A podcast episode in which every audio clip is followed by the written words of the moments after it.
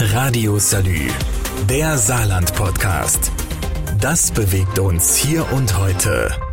Mit Jörg Hector. Das Saarland ist das Land der Häuslebauer. Die Statistik meldet, dass im Jahr 2018 knapp 65 Prozent der Saarländer in der eigenen Wohnung leben. Spitzenplatz in der Bundesrepublik. Wer so viel baut, der weiß auch, dass es dabei auf viele Dinge zu achten gilt. Zum Beispiel, wie groß die Familie ist und ob sie noch wachsen soll. Oder wie geheizt werden soll. Oder auch, ob das Auto eine Garage haben soll oder vielleicht doch noch ein zusätzlicher Stellplatz gebraucht wird. Wer solche Überlegungen hat, bevor er den ersten Spatenstich macht, der baut nachhaltig. Der gemeine Saarländer weiß sowas, die Landesregierung macht's jetzt auch. In Zukunft will man etwas genauer planen und den Sinn und Zweck eines Landes- oder Bundesbaus in den Plänen entsprechend bedenken. Naja, so ganz neu ist das nicht, aber jetzt soll das Pflicht werden, sagt Baustaatssekretär Christian Seel. In der Hochbaurichtlinie ist es tatsächlich so, dass eben diese Aspekte der Nachhaltigkeit nicht formalisiert aufgenommen sind, sondern dass es in der derzeit geltenden Richtlinie eher um haushalterische und technische Aspekte geht. Mit dem Modellvorhaben wollen wir überlegen, wie so etwas künftig auch grundsätzlich aufgenommen werden kann. Die Überlegung, einen Neubau gleich an seinem geplanten Zweck auszurichten, ist natürlich immer schon Maßgabe der Baubehörden gewesen. Schließlich baut man nicht zum Spaß.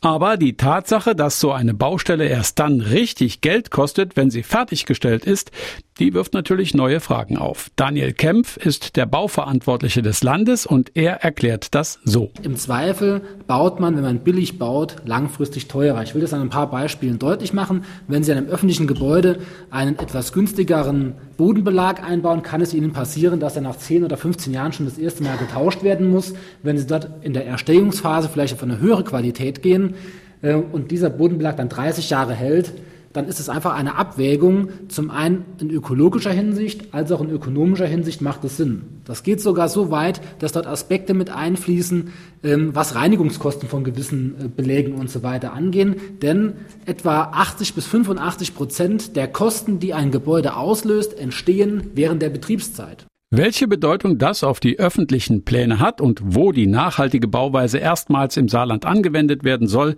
ist mein Thema nach dieser Pause. Radio Salü, der Saarland-Podcast. Das bewegt uns hier und heute. Täglich neu. Mit Jörg Hector. Nachhaltig bauen heißt besser planen. Wer weiß, was er mit dem Bau vorhat, ist schon auf dem richtigen Weg. Wer aber weiß, was die Reinigung des Bodens über die Lebenszeit des Gebäudes kosten könnte, der ist einen großen Schritt weiter, insbesondere dann, wenn es um öffentliche Bauten geht. Diesen Prozess will die Landesregierung jetzt bei ihren Bauvorhaben anschieben und in der Landesbauverordnung festschreiben. Dabei gibt es drei verschiedene Ausbaustufen, die von den Planern in Zukunft beachtet werden sollen. Eingeteilt in das olympische Medaillensystem plant man künftig entweder im Gold, Silber oder Bronzestandard, was nichts anderes aussagt als die vorgeplanten Ausbaustufen eines öffentlichen Baus. In dem Fall soll das ganz praktisch ein Neubau auf dem Gelände der HTW in Alt-Saarbrücken sein. Langfristig hat das Land dort vor, den Bereich städtebaulich neu zu ordnen, auch für Zwecke der Hochschule für Technik und Wirtschaft. Aber um diese Nutzungen unterzubringen und kontinuierlich die Forschung und Lehre sicherstellen zu können, muss vorher ein Ersatzneubau entstehen. Und dieser Ersatzneubau soll dieses Gebäude 12 werden. Erklärt Daniel Kempf, der Baufachmann der Landesregierung. Das Gebäude 12 ist derzeit in der Vorplanung und damit genau in der Phase, wo das Prinzip Nachhaltigkeit mit System eingesetzt werden soll. Wie viel die ganze Nummer dann am Ende kostet und wann es fertiggestellt wird, das Gebäude 12 der HTW, das kann deshalb so genau noch gar nicht gesagt werden. Klar ist aber, es soll im Silberstandard gebaut werden. Das ist sozusagen der bundesweite Ausstattungsnormalfall, erklärt Baufachmann Kempf. Um auf den Goldstandard zu kommen, da muss dann ein relativ höherer Aufwand betrieben werden, um einen relativ geringeren Mehrwert zu erreichen. Also es ist eine Effizienzfrage und sagen wir, im Saarland wachsen ja auch finanziell äh, nicht die Bäume in den Himmel und ich glaube, da muss man eine gewisse Realität walten lassen, was erreichbar ist und auch darstellbar ist. Das zeigt dann auch also, dass Mehrkosten in der Planung nicht zwingend in der Umsetzung auch teurer werden müssen. Nur weil der Fußbodenbelag strapazierfähiger ist und länger hält, wird er nicht auch umständlicher oder teurer verlegt. Jedenfalls nicht unbedingt. Dass dabei nicht geknaubt werden soll, ist auch klar. Richtig spannend wird dieser Fragenkatalog, wenn man bedenkt, welche Bauaufträge in Zukunft auf das Land zukommen. Dazu gleich mehr.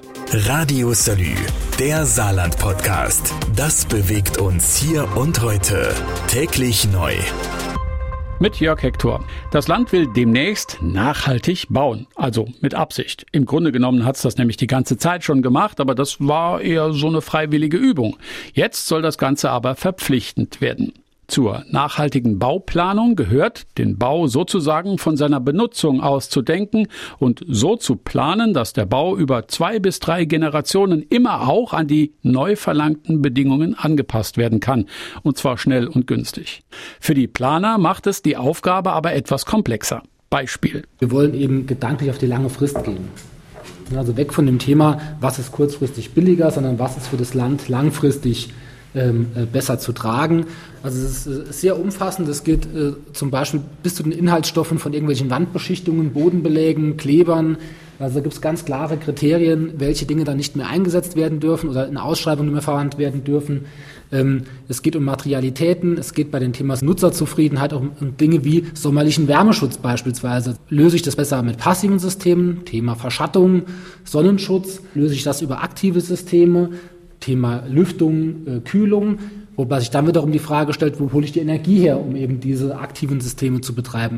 Dazu muss man in der Erstplanung an verschiedene Dinge denken, die in einem Nachhaltigkeitssystem erfasst sind und auch kontrolliert, also zertifiziert werden. Dieses Nachhaltigkeitssystem hat der Bund über viele Jahre erarbeitet und immer wieder angepasst, so dass jetzt in verschiedenen Stufen eine Nachhaltigkeit gewährleistet werden kann. Diese Stufen nennt man Gold, Silber und Bronzestandard. Das Saarland will künftig im Silberstandard bauen, weil dabei das sinnvollste Verhältnis zwischen Kosten und Nutzen erreicht werden kann. Im Saarland sind derzeit viele Bauprojekte in der Planung. Das beginnt beim öffentlichen Wohnungsbau und endet bei Forschung, Wissenschaft und Medizin. Alleine auf dem Homburger Medizincampus ist heute schon ein Bauvolumen von mehreren hundert Millionen Euro aufgelaufen. Die neuen Richtlinien für nachhaltiges Bauen werden diese Arbeiten nicht beschleunigen und damit auch nicht unbedingt günstiger werden lassen. Allerdings, wenn 80 Prozent der Kosten erst mit Inbetriebnahme eines Gebäudes anfallen, dann macht's wohl Sinn, länger zu überlegen. Radio Salü, der Saarland-Podcast. Jeden Tag neu, auch auf salü.de und überall, wo es Podcasts gibt.